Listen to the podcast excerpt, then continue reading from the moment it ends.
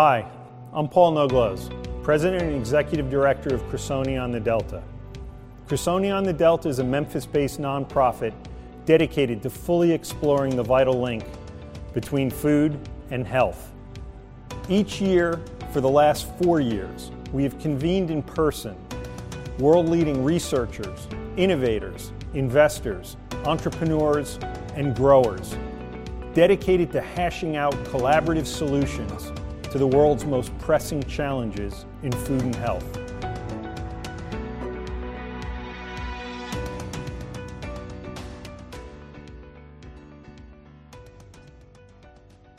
Well, hello everyone. I'm Justin Davey, editorial content director at Meredith Agri-Media, and that's the division of Meredith Corporation that publishes Successful Farming magazine. I'm going to be leading today's discussion on food transparency and sustainability in the time of COVID 19. Uh, with me today are Erin Fitzgerald, CEO of U.S. Farmers and Ranchers in Action, and Rob Dongoski, partner and food and agriculture leader with Ernst & Young. So thank you two for joining me today. And let's get right to it. My first question is for you, Erin.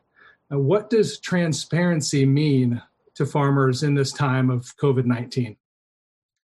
Yeah, I think, you know, everything was transparency is, is like everything was blown wide open uh, during COVID. And I think the first thing when I think about transparency was just the need to have unprecedented collaboration. You know, we saw immediately when supply chain uh, leaders were making decisions that had a far reaching impact into our farming community and also issues that farmers were being faced with also affected um, issues within supply chain and really to start being able to have a place where people can collaborate and um, be able to see in real time where some of those impacts uh, were happening. Um, we tended to always talk about our, our food and ag sector, but we don't really necessarily always work together. And uh, so that that was a big thing to systemically see the issues. And then often we don't uh, think of our hunger channel as being a critical aspect in that food supply chain. Um, so as things were being the need to have an agile uh, redistribution of food, uh, we saw our partners in Feeding America did a heroic job. Uh, Claire won uh, as top 100 for, Forbes leaders of the year. She definitely deserves that at Feeding America this year but really the need for innovation um, from our farms and our processing plants to really redirect and get food to feeding America. Um, so, you know, systemically, I would say transparency is more of a mindset shift that we are in a value chain and we have to work together uh, as value chain leaders. And I think we're going to see that happen, um, not just COVID. I think the, and we'll talk a little bit about, um, to me, COVID was a fire drill. We've been saying we're going to have extreme and episodic shocks and events uh, to our food sector. And I think we heroically, everyone in the food sector stepped up. The food system bent but didn't break. Um, we have a lot of committed individuals that made certain that that didn't happen, but there are a lot of lessons learned uh, as we as we start planning for the future. Right. So, Rob, I'm thinking, you know, the pandemic has obviously been devastating, but have there been any synergies uh, or innovations in this time that have helped move the sustainability issue forward?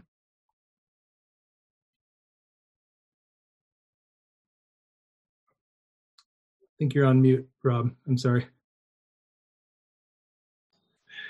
That, that dreaded mute button. My apologies. So, uh, Justin, thanks for facilitating today. We appreciate it. And just to maybe piggyback on some of what Erin said, I think the, the two questions are related.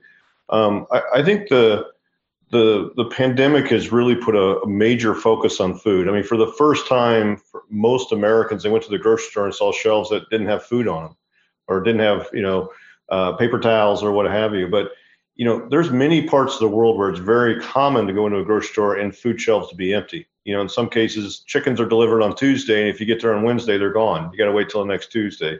So, you know, I think it's really kind of a, a woke up American consumers on where does food come from, and then at the same time, when we've seen patterns shift from 50% of food consumed away from home to 100% at home, now we'll bounce back at some point, right, to to something uh, that, that, I don't think will get back to 50%.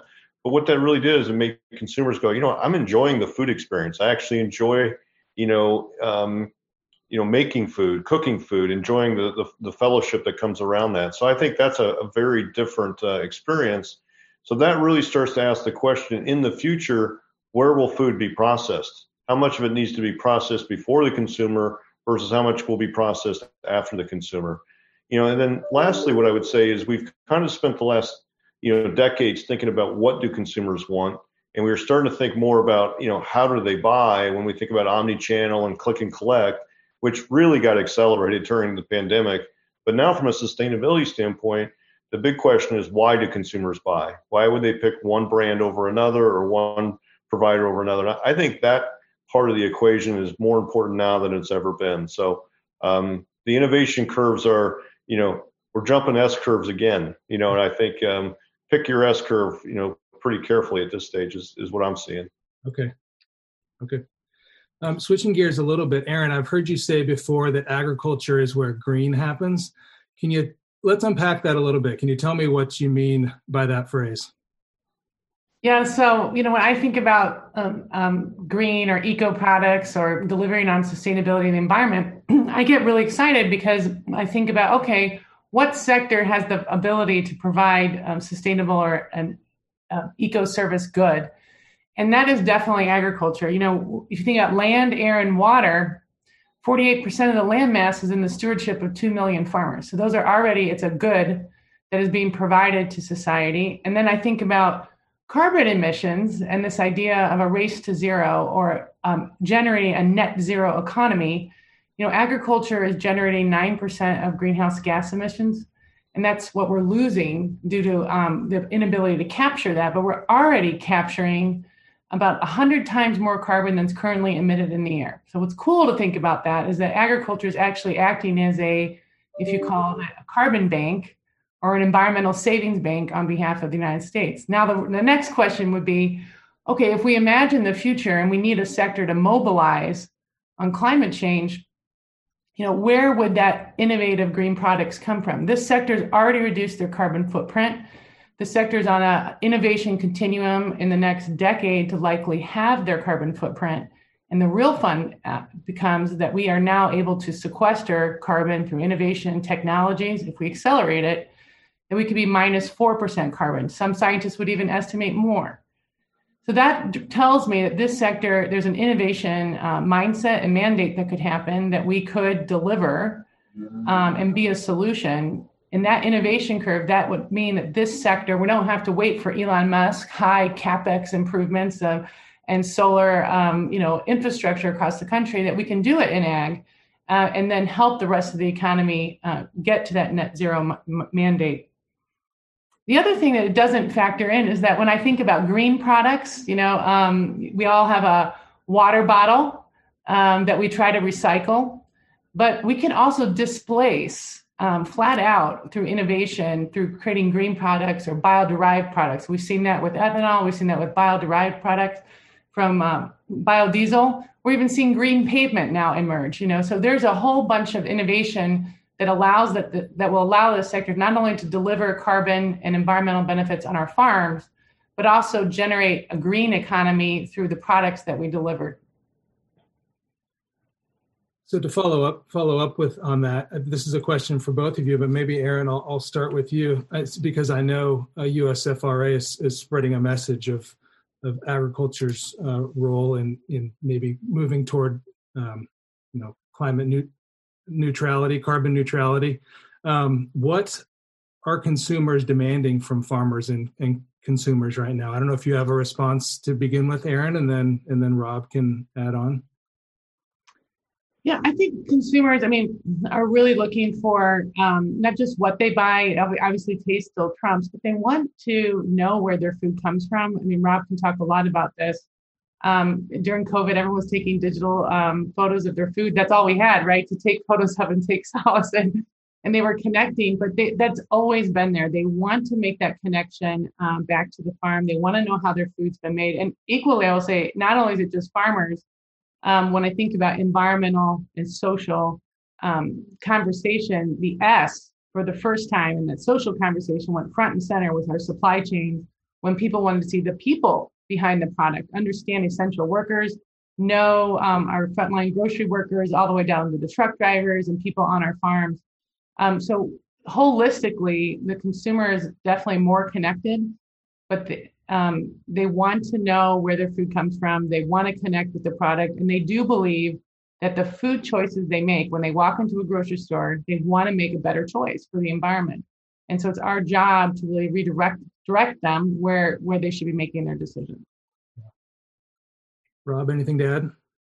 Yeah, I mean, I, I think Erin, you, you, hit it pretty well. I mean, the, the, other things I think, I mean, ultimately, it's it's where they come from, but how did it end up on my plate? You know, how how did it get to where it got to, and can I really trust what's in there? I mean, we are at a uh, an all time high of consumer distrust for institutions. You know, pick your institution. There's a high level of distrust for large organizations. You know, out, there today, and so consumers are looking for you know more of a personal relationship with with who they buy from you know, and that's why we see the rise of small food versus big food. I mean, niche brands, CSAs, farmers markets when you can get there, I mean, are are a whole different buying experience. And in many ways, you know, the consumers are asking for that kind of personalized experience. So um, I think transparency is, I mean, it goes in so many directions. I think the other side of it is is clean. You know, consumers are trending more and more towards clean food. And and even when you think about food and health converging, you know, health professionals are saying eat more clean food, you know, eat fresh ingredients, you know, stay away from this, that, and the other. So, you know, I think the clean label, you know, the clean, you know, kind of uh, persona is is really, you know, something consumers are not just asking for; they're going to demand for. We, we need to respond and tell and give them the facts they need on the label, and which continues to be a pretty confusing thing as a as a shopper, you know. So it's uh, I think that's a, a really important aspect of the conversation. Yeah. Rob, I just, want, I just want to build, Rob, on one of the points. I don't know if you guys saw this, but um, on this notion of trust, there was so much distrust, but shockingly, the farmers became the number one trusted in the Gallup poll for the first time in 10 years. So there is a little bit of hope on the rising power sector, and, and the fact that I do think consumers did t- tune in uh, for the first time to really understand where their food came from. Yeah. I saw uh, an interesting statistic from Meredith uh, recently. So Meredith Corporation, uh, again, which is the, the company that I work for. Um, I'm reading the, the statistic here. In a 2020 study, 64% of our Meredith consumers. Um, so you think of all the um, the women that would that would read Better Homes and Gardens magazine or Parents magazine. 64% uh, uh, of those uh, those women, our consumers at Meredith, said they were su- they were eating more locally grown fresh produce to support local farmers and businesses amid the COVID 19 pandemic. So that's a pretty significant statistic 64% of our Meredith consumers. I think it presents a great opportunity for farmers to educate consumer about the way the food is grown, uh, but then also uh, market some some crops and, and vegetables and, and meat uh, locally. Um, last question uh, for you guys before maybe I, I, move to a question or two. And Rob, we'll start with you here. Uh, do farmers see sustainability as a cost or another maybe trendy term, or is it an opportunity for them to make money? Yeah, I think you got to pick your pick your type of farmer, right? And so um, there's a lot into that into that question. Is it uh, is it trendy? Can they make money? Is it a cost? I mean, I, I think ultimately what we're seeing more than anything else we're seeing consumers drive the equation. You know, so the value chain is moving. It has historically moved from left to right at scale. Produce as much as we possibly can, figure out what to do with it, and let's get it to consumers. You know, and now I think what we're seeing are consumers saying, "Let me mo- be more informative to producers, you know, farmers and ranchers. Let me tell you what I want, how I want it, how I expect you to treat it." That conversation is now starting to move the value chain more from right to left than left to right. So I think it's a um, we're we're early in into this um, into this effort, and I think those who kind of pick wisely, you know, could actually find price premiums on the shelf down to consumers. And then there's some that are going to continue to play a low cost, and so I think we start to have multiple paths through the food system uh, as we go forward. So lot, lots of opportunities for those who uh, who, who want to chase it down. You know, I I, everyone always asks me what is sustainability, the definition of sustainability. And I guess I'm a Gen Xer. I, I graduated college with a Hotmail uh, email account, and I was told to get a job in technology. 20 years later, you know, we know. Can you give me a definition of what technology is, right? But we know it moved markets. And I would say sustainability is largely the same thing. It's a different lens of looking at business. There'll be a new way, a new consumer, definitely different types of consumer markets. Uh, there's different innovations, whole sectors that are being built around this right now. And then, of course, new product innovation. As I think about, you know, again, green products being derived from our uh, farms, and and then also the ecosystem service. Nobody would even know that a farmer could be paid for carbon or paid for water or nitrogen management. Um, so these are whole new novel markets. I, you know, um, I think we will see, look back 20 years and be like, it, it was a whole, it changed the way agriculture was today. And I think the more that we um, stop thinking of it as a trend, it, it's not a trend. It's a macro driver of business. Uh, we see, uh, I think ESG investments now at two trillion per annum, uh, growing. Um, that you just follow the money, you know it's going to move markets, and so our sector needs to be prepared um, for how, I guess, riding that innovation curve. Yeah, Erin, just one thing I would add into that is, you know, we're, we're seeing a shift from the financial and investor communities think, thinking more about broad stakeholder value, not just shareholder value. And so, you know, when you start to think about expressing the value of your company, not just in shareholder terms, but in broad stakeholder terms, and what else are you doing for your community, for your planet? I mean, that actually, you know, changes the story quite a bit. And sustainability is part and parcel to being able to tell that story. I'm seeing a question here, and Erin, I'll ask this of you because I think this is a conversation USFRA has. Um, seems like a big opportunity, specifically in cattle ranching, which has a host of self-admitted self-admitted issues with poor soil health due to overgrazing and poor understanding of how to maintain healthy soils. Combine that with the possibility of capturing methane from cattle manure if we create the right incentives. What are your thoughts on that? Well, you guys know my background um, obviously was in dairy. So um, I, I feel like the cow in general has been a little largely misunderstood. Um, in general, we look at the cow and the belching that comes from enteric emissions. And just to put it in context, um, there were buffalo that roamed the United States plains. So that biogenic carbon has not changed. Um, and the amount of um, animals have actually decreased. But the cow, um, I guess we spoke about dairy herself, provides a different function. So it's able to upcycle human inedible foods, right? And is typically grown, we're talking about beef, on rangelands.